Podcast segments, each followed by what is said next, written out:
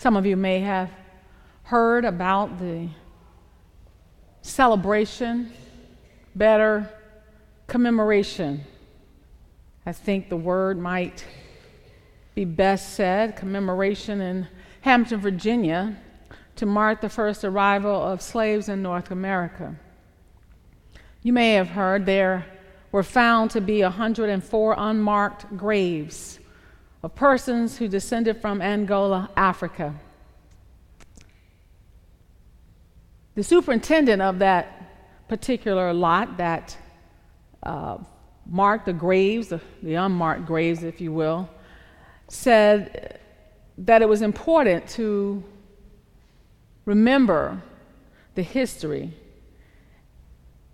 His exact words were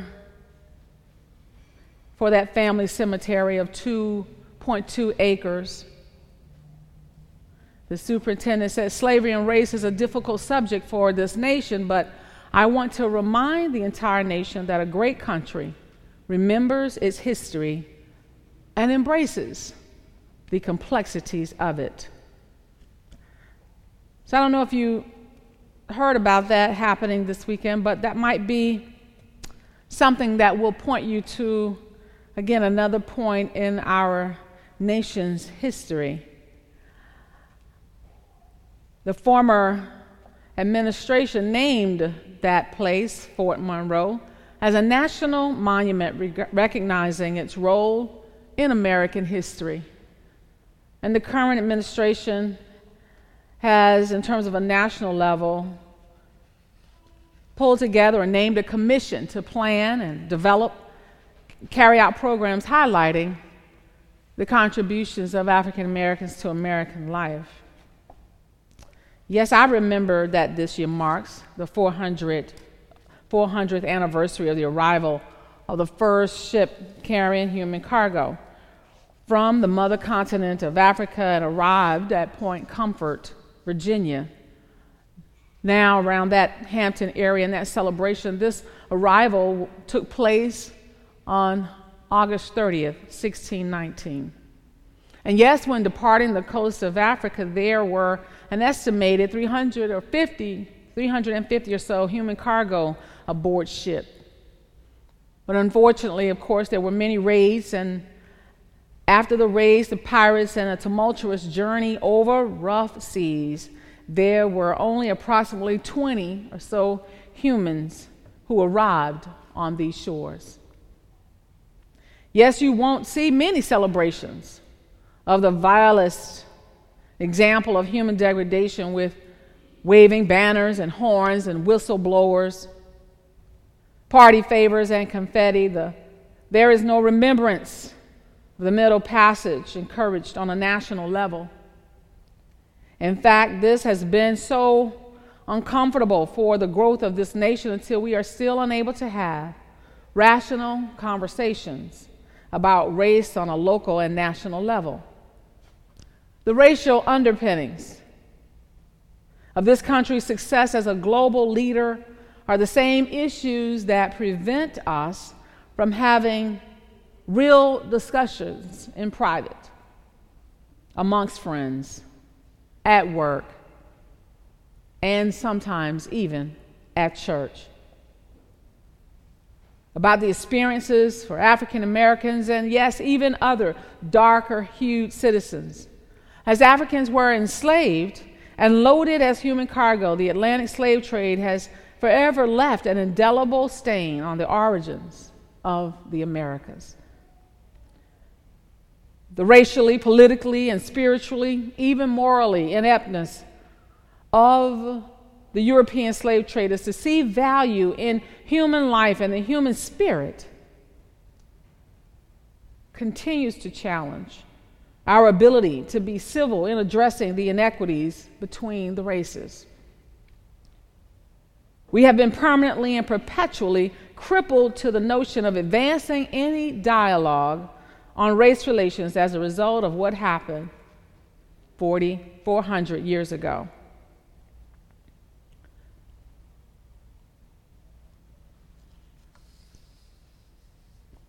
We look now to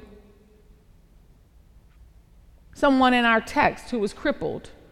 In our gospel lesson, we find there to be a challenge of classic rabbinic debate going on here.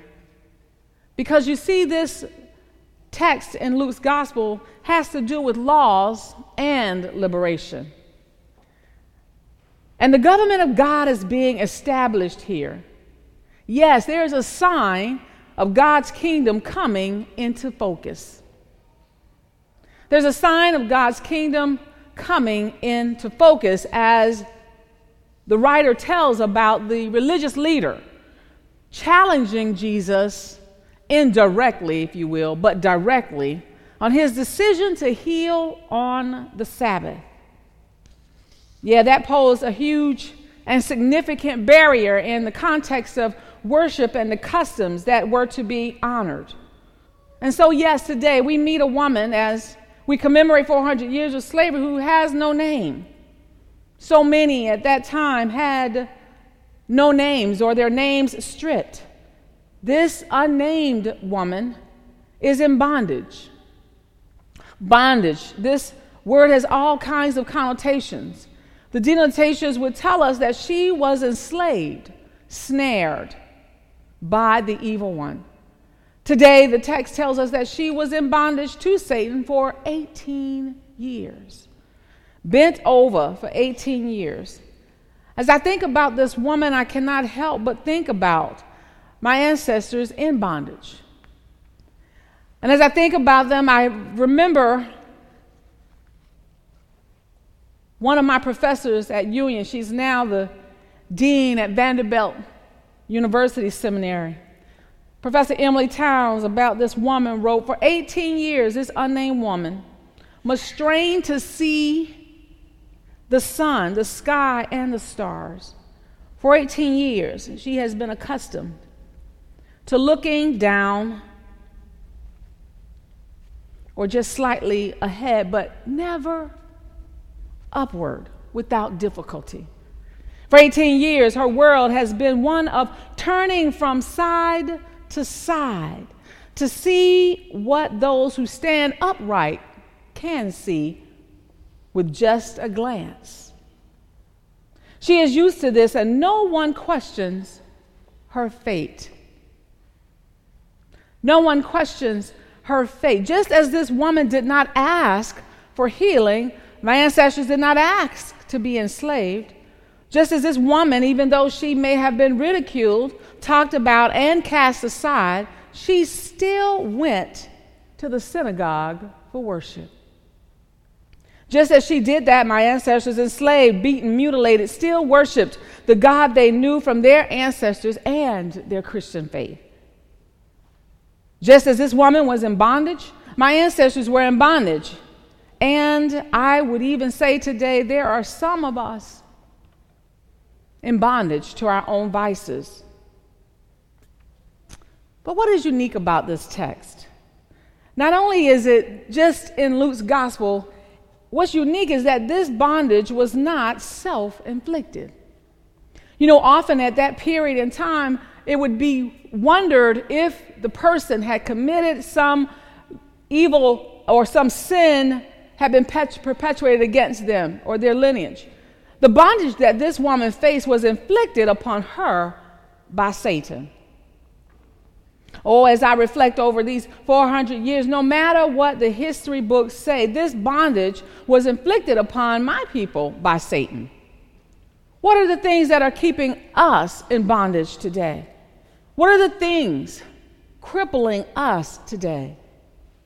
What are the things that enslave us today?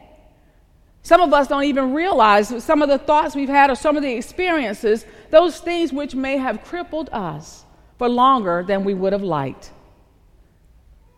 And as we look at this text, this woman who was crippled and did not ask for healing, but received a healing. You see, this text gives us a juxtaposition between laws and liberation. Well, the wonderful thing about healing is God sees God sees and God knows. Jesus caught her eye. Just to note, he had to bend over to see her, to see her eye. Because the text tells us again, she could not stand up straight. The God whom we serve will meet you where you are, just as God met our unnamed sister in the gospel. The God that we serve will bend over to see you face to face. God doesn't just walk on by or dismiss your presence. Because I'm sure that for many years, 18 years, she had been in this predicament with her ailment, which is not named, but perhaps with something spinal. She had grown accustomed to people just passing her by. She had grown accustomed to people just moving on about her, allowing her to just shuffle along in the crowd, studying the ground, looking at their feet, never ever stopping to see her eye to eye, never ever seeing the dignity in her. And what does Jesus do? He announces her freedom. He tells her, Woman, you are set free from your ailment. He pronounces her healing lays hands upon her, and she straightens up and rejoices. And while there is enough in itself to rejoice, yes, there's enough here to shout hallelujah about. There's enough to praise God, as we see she did in this text. We see there are those around ready to rebuke her. Yes, ready to offer an untoward word, not just about her, not just in her presence, never directly to the individual. You see, the Pharisees spoke to Jesus indirectly, but directly. And the Pharisees spoke about her indirectly, but directly. Yes, it's uncomfortable when people see you and whisper. It's uncomfortable when you enter the room and they're talking about you as if you don't know when silence comes your way. But yet, here, God is available. God is available and did not forget about her, did not overlook her, did not pass her by. But this God stopped, spoke to her, bid her to come, offered a proclamation of healing. And yes, here, healing means liberation, and touches her. I think that's a beautiful thing. How do I know that these things happen? When I look back at this text, I see that this woman, again, who spoke not a word, her praise didn't come until the very end. She didn't come again asking for anything. She didn't come asking for a healing, but she came expecting just to be a part of the fellowship, just to be in the gathering, to be a part of worship. And how many of us, when we hit hard moments in life, find ourselves stepping back from worship? Instead of being a part of the experience and the fellowship, we feel as if we, with our own self conscious ways and thoughts, that we can't be among the gathered, that we can't offer God our praise, that we can't pray in a way that God would hear. But, sisters and brothers, I think to hear in this text, Jesus speaking to her says that he heard her unuttered prayers. He knew her by name. He knew her predicament and the ailment that she carried for 18 years. And he knew that she was in need of liberation. He knew that she needed a healing. While the text didn't give her any voice, the text did not give her a name, the text did not tell us about her marital status, it didn't tell us if she had children. I would venture to guess she might have been unmarried or perhaps even widowed because she showed up alone. She didn't have an advocate. She didn't have anyone there mediating for her except Jesus. And oh, what a wonderful thing. When I look back over the history of my ancestors and see the trajectory of their experiences, they were, and they were many, they were resigned, many of them, to remain as they were for the remainder of their lives. Customs and traditions and even laws were working against them. And here, the law, the religious law, was working against our unnamed sister. When I look back, look back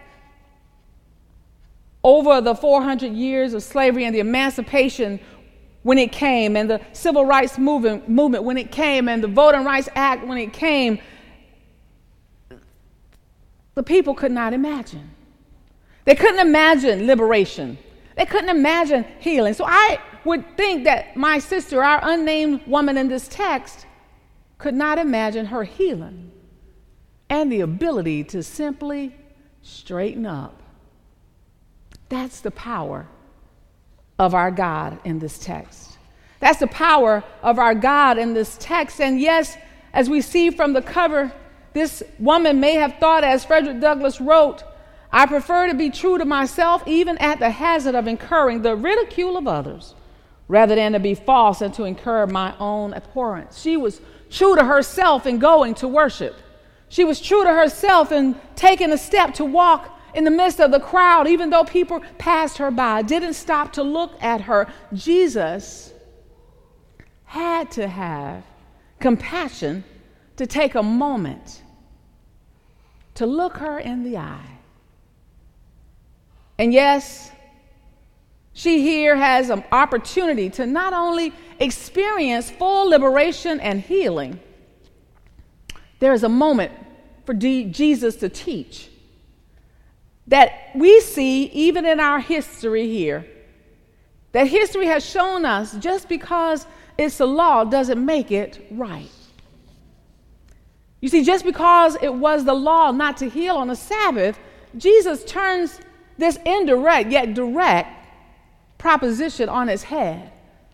He says, You here with your ox and your donkey untie them to get water. You care that your animal needs water. And he uses that word to untie your oxen or donkey and we look at that in the Greek, that same word to untie, Jesus is using in his wordplay to give this woman liberation. To untie her from her bondage of 18 years, to untie her from the grips of Satan, to untie her from this debilitating condition. She needs liberation. And isn't she as worthy as your oxen and your donkey? Isn't the human spirit of value to you? Yes, it might not be in your jurisdiction uh, to do these things, but I come to proclaim life, and that more abundantly. So, yes, in this time of loss and liberation, I thank God for this woman's opportunity to praise God, this woman's opportunity to now walk with the hope of the abundant life. This woman who offers up a contentious Pharisee, yes, the religious leader, who, because he did not see her worth, would have held her up if Jesus had called for anything other than calling her forward straightway as an individual, she would not have had the liberation she had because the law held her bound. I want to encourage you, my sisters and brothers, that today, whatever it is that you may have been subjected to or even bound by, God sees and God knows and through our Savior, through Jesus the Christ, there is liberation even for you.